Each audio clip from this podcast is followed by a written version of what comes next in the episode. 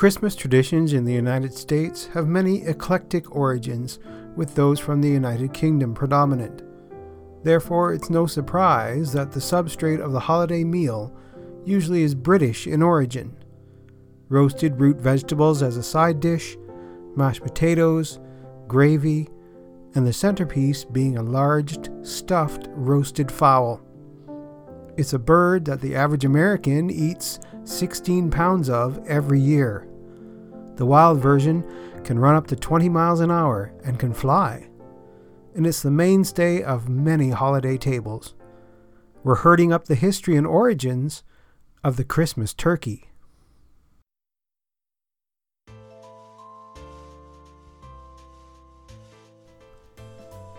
Welcome to another serving of Seasons Eatings, the podcast which explores the history and origins of your favorite Christmas foods. Seasons Eatings is available on Apple Podcasts, Google, Stitcher, Spotify, or wherever you listen to your favorite podcasts. So please subscribe so we can have other listeners join us at the Christmas table. If you have a quick minute, please leave a review for the podcast, and it lets me know how I'm doing as well as helps others find the podcast. And if you let me know you've left a review, I'll send you a Seasons Eating sticker free of charge. Seasons Eatings also can be found on Facebook, Twitter, and Instagram. All of these links can be found on our website, seasonseatingspodcast.com. And if you're feeling extra generous this holiday, you can buy me a coffee. That's ko fi. Just click on the coffee cup on my homepage and you can buy me a coffee for as little as $3. Every donation goes towards the running of the podcast and is greatly appreciated.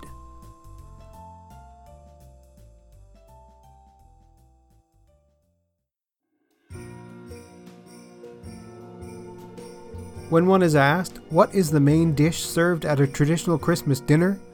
The food that comes to mind for most people is turkey. For 87% of the people in the UK, it wouldn't be Christmas without a turkey on the table. Americans consume over 700 million pounds of turkey every year, and Canadians ate over 150 million kilograms of it in 2012. That's almost 10 pounds of turkey for every person in the country. It's no wonder turkey is high in protein and low in fat. No one is quite sure why turkeys are called turkeys. There are two main theories, and both or a combination of them could be correct. One theory says that the first settlers in the Americas thought that turkeys were a type of large guinea fowl, a bird from Africa which they would have been used to eating in Europe. Guinea fowl were imported to Europe by Turkish traders in Constantinople, now called Istanbul. Back then, anything exotic often had the word Turkish or Turkey put in front of it because the items often came through or via the country of Turkey.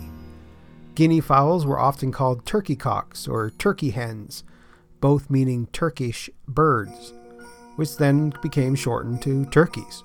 So they gave the same name to the new bird they saw in the Americas. But in some countries, turkeys aren't called turkeys. In French, they're called dinde, meaning from India.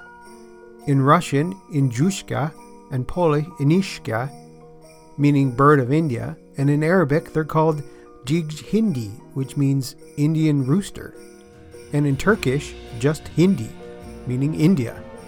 The name was connected with India because Christopher Columbus was looking for India when he found the Americas, and so an Indian name was connected with the bird from the Americas. In 1758, turkeys were given the official Latin name Meleagris gallopavo, but that name is a mixture of Latin and Greek and actually means guinea fowl chicken peacock, which is very wrong as turkeys are not guinea fowl at all, or chickens, or peacocks. In Portuguese, a turkey is called a peru, named after the country of Peru, which is in the Americas. This might be the most sensible name for turkeys. The turkey appeared on Christmas tables in England in the 16th century and popular history tells of King Henry VIII being the first English monarch to have turkey for Christmas. The 16th century farmer Thomas Tusser noted that by 1573, turkeys were commonly served at English Christmas dinners. The tradition of turkey at Christmas rapidly spread throughout England in the 17th century, and it also became common to serve goose, which remained the predominant roast until the Victorian era. It was quite common for goose clubs to be set up, allowing working class families to save up over the year towards a goose before this. The famous English Christmas dinner scene appears in Charles Dickens' A Christmas Carol, where Scrooge sends Bob Cratchit a large turkey. In his book, The Turkey An American Story, author Andrew Smith explains that wild turkeys range from Mexico to the east and west coasts of North America. It isn't known where the turkey originated or where or how it was domesticated, but it's highly likely that wild turkeys were first domesticated in the highlands of central Mexico and in the American Southwest. The Spanish encountered domesticated turkeys in Mexico by 1518 and within a few years they were introduced into the West Indies and Spain. Shortly thereafter, turkeys were disseminated throughout Western Europe, the Mediterranean, and Asia. Turkeys are believed to have been brought to Britain in 1526 by Yorkshireman William Strickland. He acquired six turkeys from American Indian traders and sold them for tuppence in Bristol. The association seems to have been accepted by his contemporaries since, when in 1550 he was granted a coat of arms and included a turkey cock in his pride proper. The official record of his crest in the archives of the College of Arms is said to be the oldest surviving European drawing of a turkey. Turkey's appearance in England's slaughter markets can be determined by looking at contemporary poultry trade records. For instance, in July 1521, a century before the Pilgrims sailed to America, there's a small list of birds for sale in London. Birds such as swans, cranes, herons, chickens, and geese are on the list, but no turkey. Precisely when the turkey arrived in England has been endlessly debated, but the first generally acceptance reference is in 1541, when Thomas Cranmer, Henry VIII's Archbishop of Canterbury, proclaimed that only one large fish or fowl, such as a crane, a swan, or a turkey cock, should be served at meals for ecclesiastics. He wanted to curb gluttony in the higher clergy by only allowing one bird to be served per dish. Due to their size, these greater fowls were able to provide more meat, therefore negating the need to have more than one. Needless to say, Cranmer's advice was not adhered to. By 1559, turkeys were added to the newly regulated list of poultry wares. When the turkey arrived in England, it was immediately adopted by the upper classes. The turkey was similar to fowl already integrated into European cookery. The turkey was much larger than a chicken and supplied more meat. It was similar to a peacock, but its flesh tasted better and virtually any farmer could raise them.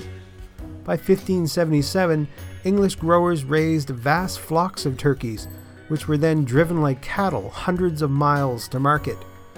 Large flocks were being raised by Norfolk, which had vast resources of grains and buckwheat. Before turkeys could travel by train, they and geese had to be walked from farm to the market. The distance between Norfolk and London is over a hundred miles, or over 160 kilometers. This could take weeks and the farmers and the bird walkers and the birds having to camp each night at the side of the road. The feet of the birds were often dipped in tar to act like little feet tires to stop them from getting sore. As turkeys became plentiful, they became more affordable to the middle classes and were soon the least expensive bird on the English market. British cookbooks from the 16th century onward featured recipes for preparing turkeys for the table. In London's public markets, Turkey cocks sold for a little less than a swan or a crane. Smaller hens sold for about a third of the price of the gobblers. By the 1570s, the price of a turkey dropped by 50%, but the price of other birds remained constant. Before the English settlers arrived in North America, turkey recipes appeared in British cookbooks. Shortly after the British colonies were established in North America, domesticated turkeys were imported from Europe. We'll find out how turkeys were prepared for the holiday table after the break.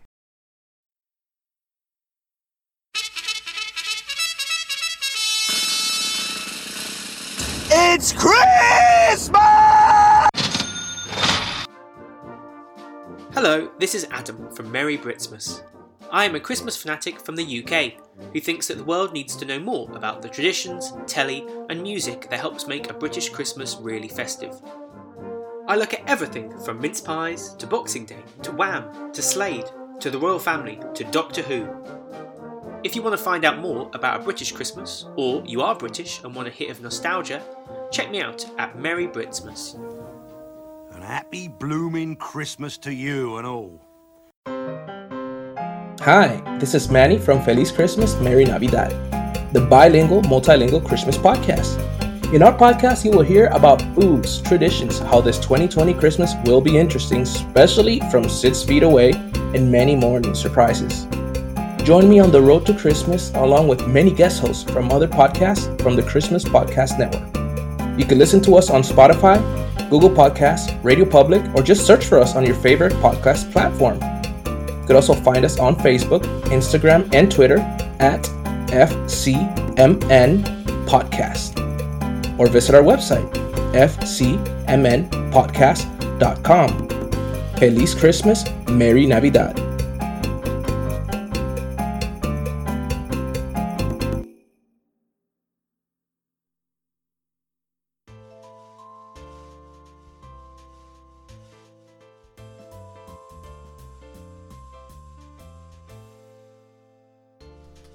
Nowadays, the most common way of preparing a turkey for the Christmas dinner is baking. This was true for the first recipes found for the turkey. The first recipe for turkey says to split it in two and then bake the bird.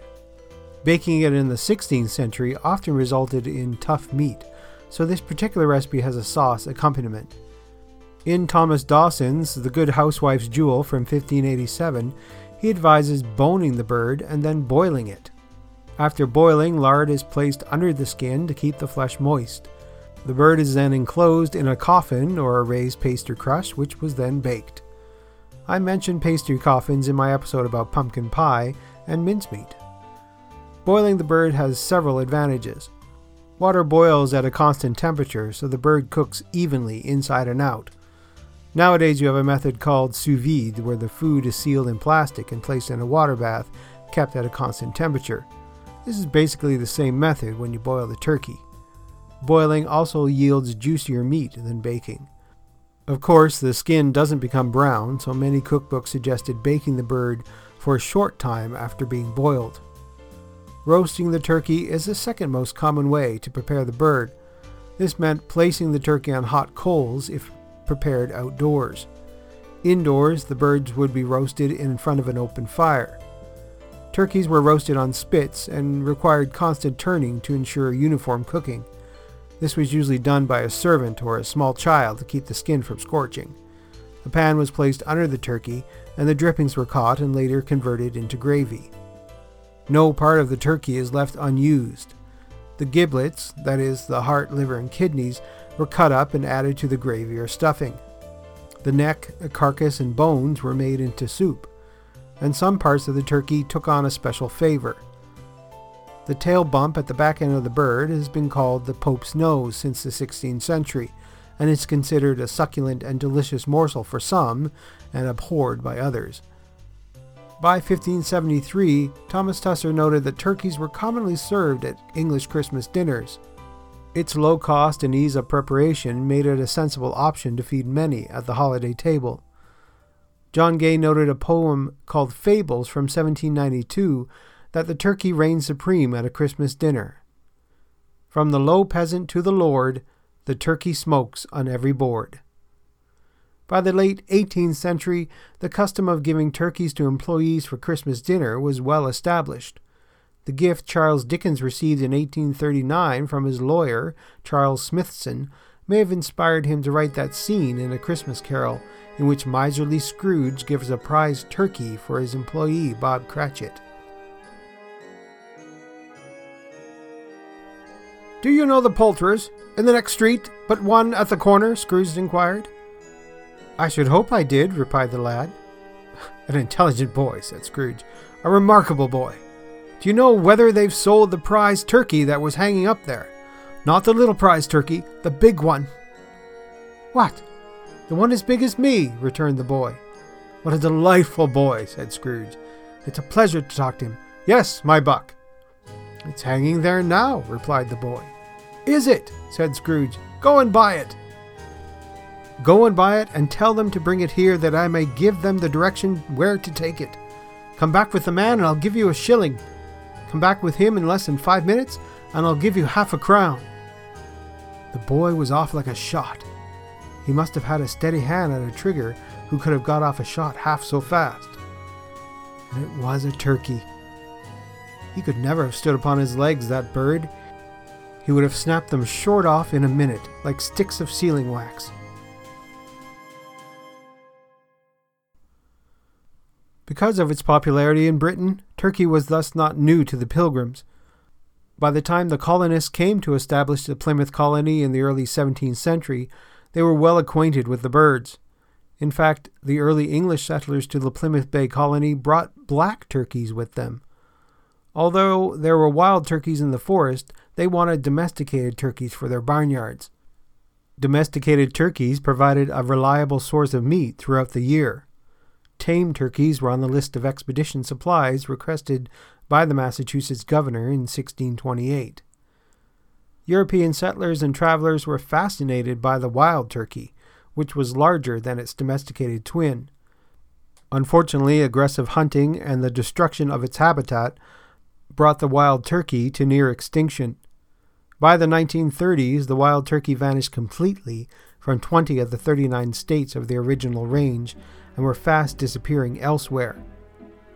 Still, in the 1930s, our beloved turkey would have cost most of us a week's wages. Today, most people only need to work about two hours, and the turkey appears on a now unshakable tradition.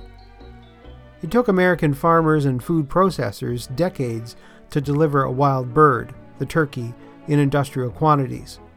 Before mass poultry production was widely available, turkeys were sourced from the countryside through massive turkey shoots, in which men and hunting dogs drove birds from wooded areas and shot them down in clearings. After the locals claimed their own holiday birds, the rest traveled to urban consumers. This made the turkey a truly special item, one worthy of the Christmas feast and available only to a small elite. The prime rib of beef was actually the economy option for the 19th and early 20th century Americans looking to celebrate Christmas. During the 1940s, though, post war scientists and poultry breeders poured money and resources into creating a better meat type chicken that was more like a turkey. This work provided new knowledge about turkey breeding, which allowed the North Carolina based Butterball Turkey Company to begin marketing new, plumper farm raised birds in 1951. This achievement, mirrored by companies like ConAgra, made turkeys even more affordable and plentiful. Better freezing technologies, also introduced in the 1950s, helped make turkeys even easier on families' finances since the processors could slaughter birds year round and release them when demand was highest. In America today, the turkey industry produces more than 5.3 billion pounds of turkey products annually. One of the more iconic images of the holidays is that the two family members, usually kids, fighting over a wishbone.